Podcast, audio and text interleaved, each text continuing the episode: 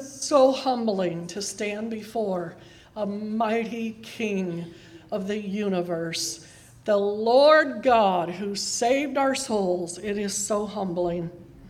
I want to just say this morning in relation to the, the, the worship service and the Lord moving, and Psalm 68 9 says, Thou, O God, didst send a plentiful rain, whereby thou didst refresh thine inheritance when it was weary. Did anyone come in weary this morning and get a refreshing? I know I did. I had about two hours sleep last night. Uh, wasn't feeling good. My allergies were crazy. I know the feeling, Evan. I know the feeling.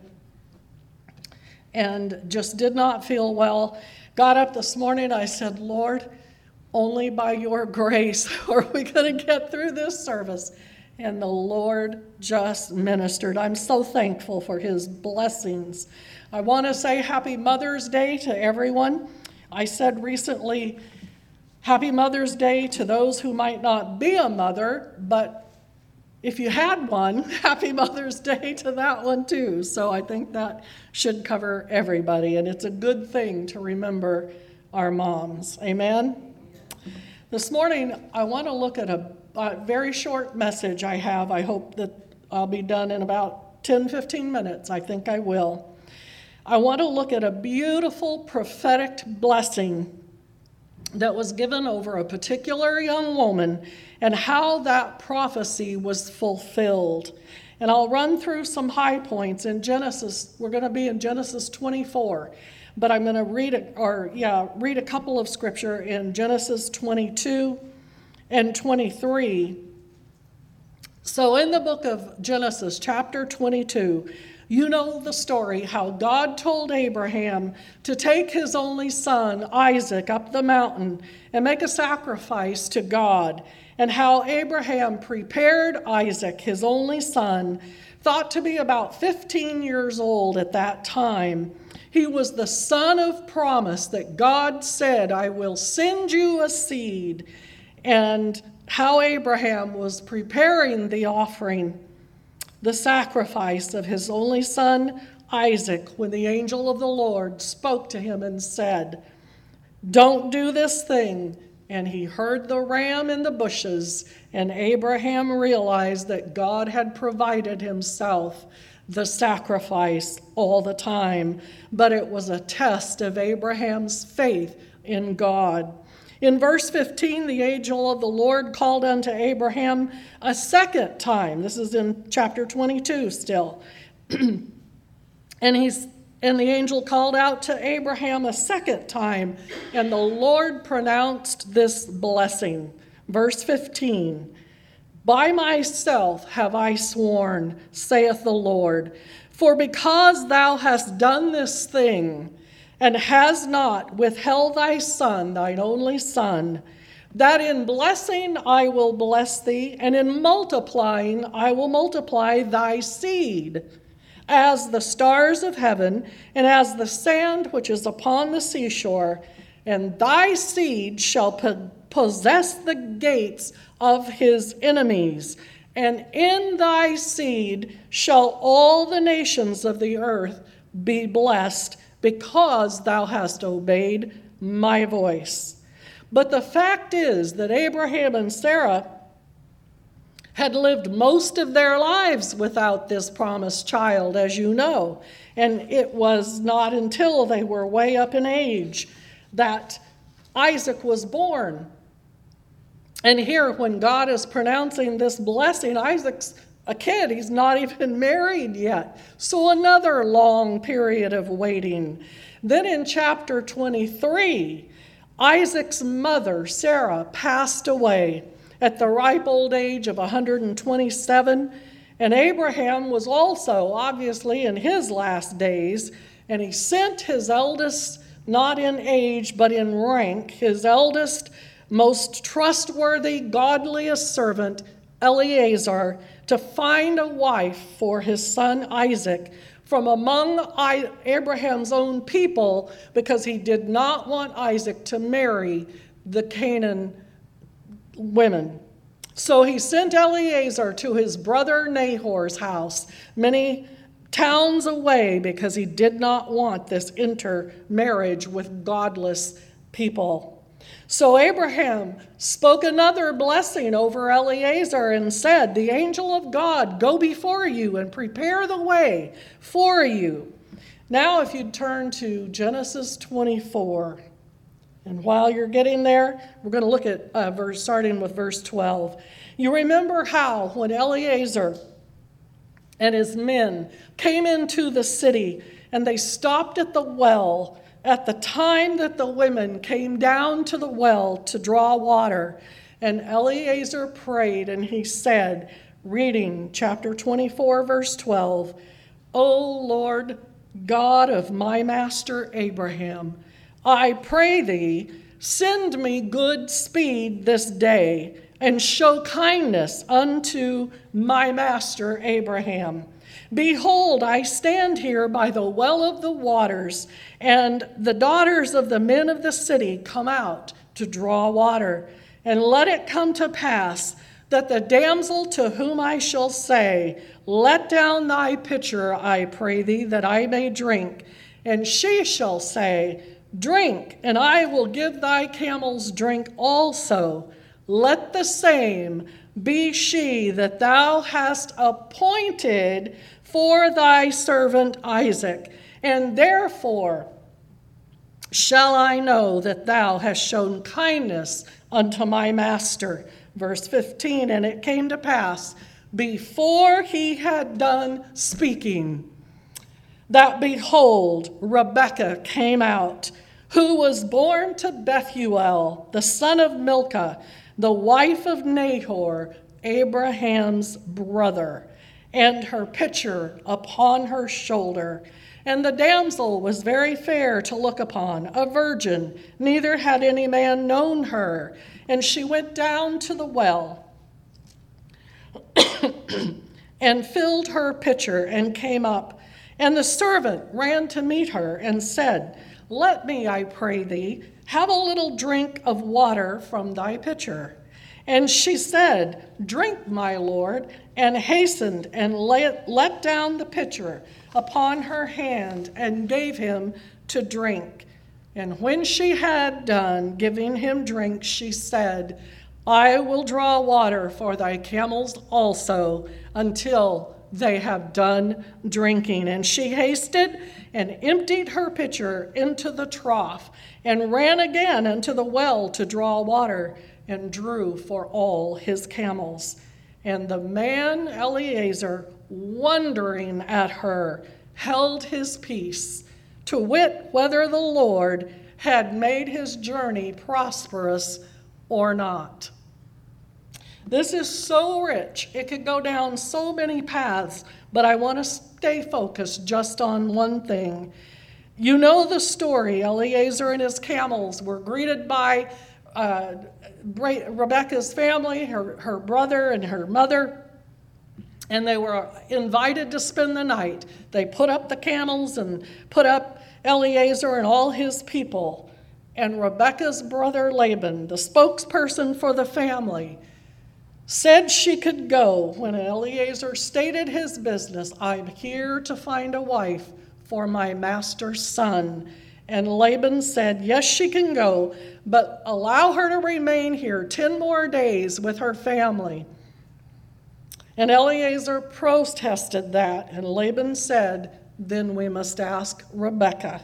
If you would skip over to verse 8, 58, excuse me, verse 58 in chapter 24.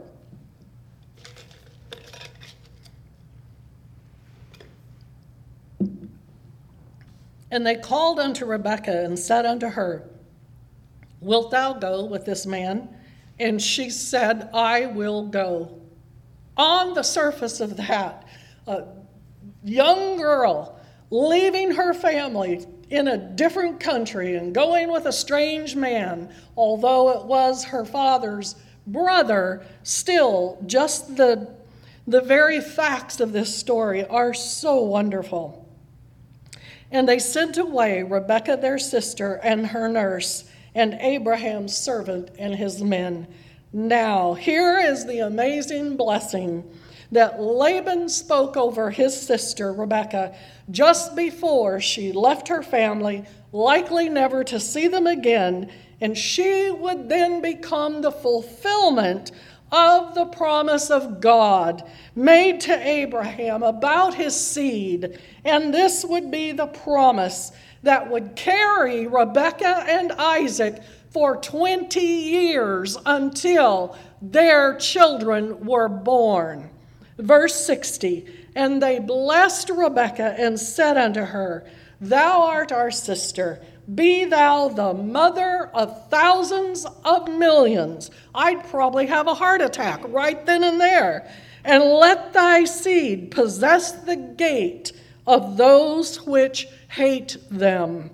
God's promise to Abraham was that his seed would be as the sands of the sea and the stars of the sky, and that they would his seed would possess the gates of their enemies, and all the nations would be blessed. Verse 61 And Rebekah arose and her damsels, and they rode upon the camels and followed the man, and the servants took Rebekah and went his way. Can't you just imagine the reaction?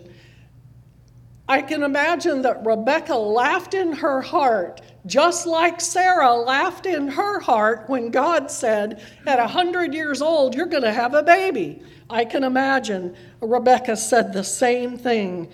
Thousands of millions? Hmm. But little did she know that the only two babies the Bible records her ever having, there I searched and searched to find out if Rebekah had any other children with Isaac, and there's no record of any except, thank you, Nancy, for confirming. There's no record except Jacob and Esau, the twin boys that were born. And of course, you know that Jacob became the 12 tribes of Israel within the northern kingdom of, of Israel, and Esau became Edom. And Esau also had 12 sons. So Rebekah, though she was so young, she agreed to go with Eliezer. and Eliezer marveled at the providence of God for him to have arrived and stopped at the very well, not knowing where uh, Abraham's brother lived, at the right time when the right woman came to get the water. What a mag- magnificent move of God's hand. But not only that, Rebekah was prepared in heart. She was prepared in emotional maturity. She was prepared with everything she needed to go by the hand of God. It was left only to determine could she stay a little while longer with the family. And she said, No, I'm ready to go. I already said Abraham and Sarah waited 25 years after the promise was given. So she was 75 years old or so, uh, Abraham was, when the promise was given. Also, I want to point out that Isaac loved Rebekah from the moment he saw her. You remember she's coming with the camels and he's in the in the town area where he lives and they see each other coming towards one another and she puts up her veil in a in an act of modesty and it says that she remained barren for 19 years after their marriage. She was the chosen one. She was the perfect wife.